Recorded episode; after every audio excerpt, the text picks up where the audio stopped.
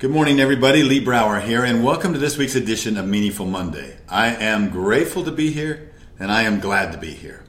And it's a gorgeous morning to go for a run, and I'm wearing my Seahawk shirt, so I'm going to make Lori really happy. She loves it whenever I wear anything Seahawk. You know, I've been thinking over the last little while about experiences that we recall in our lives. Those that we recall, we call recollections. But experiences that we feel, we call memories. And last week, I had a great memory. My Uncle Floyd passed away. My Uncle Floyd is the last member, last sibling of my father's family. So it's a generation that's gone, and myself and three of my brothers, we made sure that we were there to honor him. Now, he had a wonderful life, and lots of people stood up and talked about the impact that he had made for them. He was kind and caring and hardworking, athletic, and just loved people uh, and loved the game of baseball. He played for the uh, Boston Red Sox, but most of his career was with the St. Louis Cardinals. And uh, he was, it was interrupted by his service in the Marine Corps. And all of that was represented in the funeral. Now, it was a Catholic service, and so Catholic services have rich rituals, a lot of rituals. And uh, so it was a little different for me.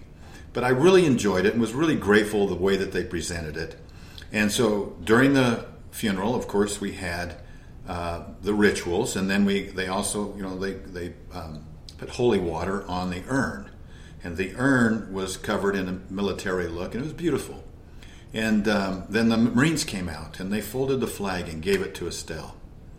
And uh, through all of that, you know, we and family talked, got up and told some stories and laughed.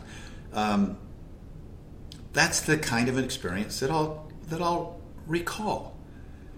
It may not be a memory that brought the feeling. You've all been to funerals. How many funerals have you been to? Those that bring feeling usually are family members that are really close or people that are very special, or something happens there that brings out that emotion. Well, something did happen unexpectedly that brought out the emotion for the entire room everybody that was there in that chapel.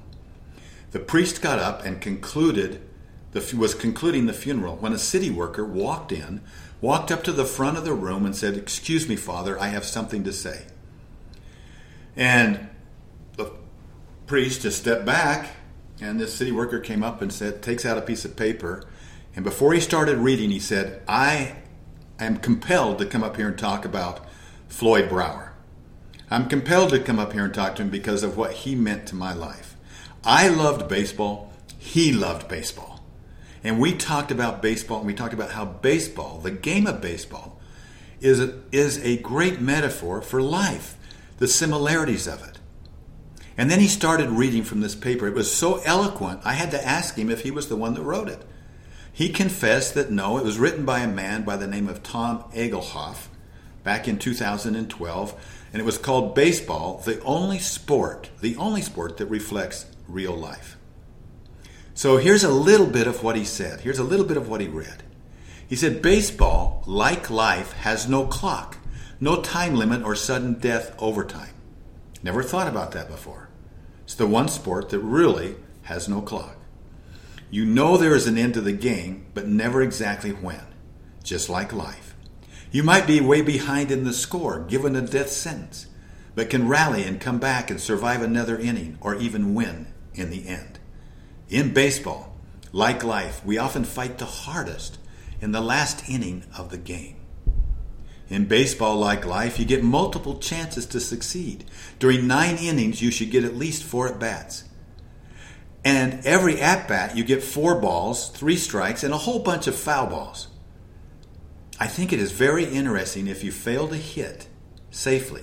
70% of the time, you can end up in the Hall of Fame. As in life, we often have many more failures than successes. But in baseball, like life, it's those failures that make us better and stronger to be a competitor the next day.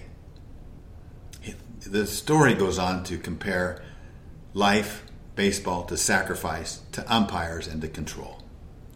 When he concluded, he said, Thank you very much. He folded up his paper and walked back and sat down.